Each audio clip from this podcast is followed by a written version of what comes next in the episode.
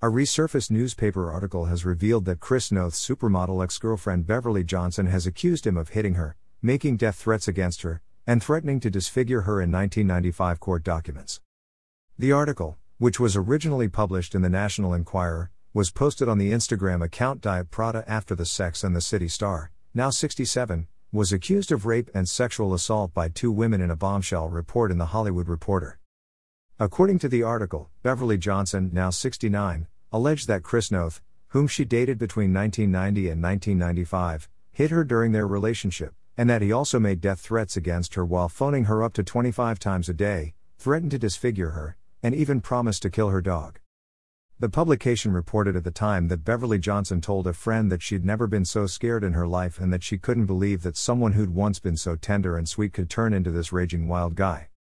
Beverly Johnson also reportedly tried to get a restraining order against Chris Noth, who was starring in the role of Detective Mike Logan on the popular crime show Law and Order at the time and vehemently repudiated the accusations made against him by the model. No criminal charges were ever filed against Chris Noth, who has vehemently denied the new accusations that he raped two women in 2004 and 2015, respectively. The Sex and the City star did, however, admit to having consensual encounters with both women in a statement given to THR. Beverly Johnson's allegations were brought back to light just hours after THR published an article in which two women, using the aliases Zoe, now 40, and Lily, now 31, claimed that Chris Noth had raped and sexually assaulted them in 2004 and 2015, respectively.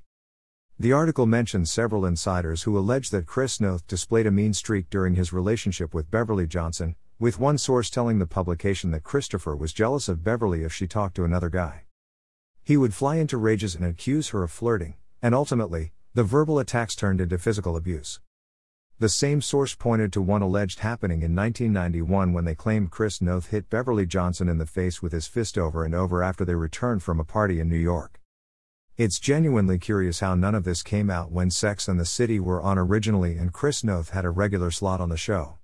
I guess it could have been because his victims were scared of him, or perhaps it was all conceived to make some money out of him.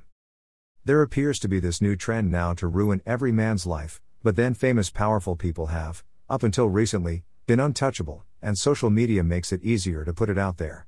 So, now Mr. Big isn't so big anymore. More. S. But it's not just women that get sexually assaulted, it's men as well. This crime was not reported straight away, but it was reported to the media, but that's the trend now, sadly. Everything on social media first, because media will hang anyone without question, and why does there not seem to be a single normal person in Hollywood? Because the industry is founded on shallow values, narcissism, looks, and spectator popularity.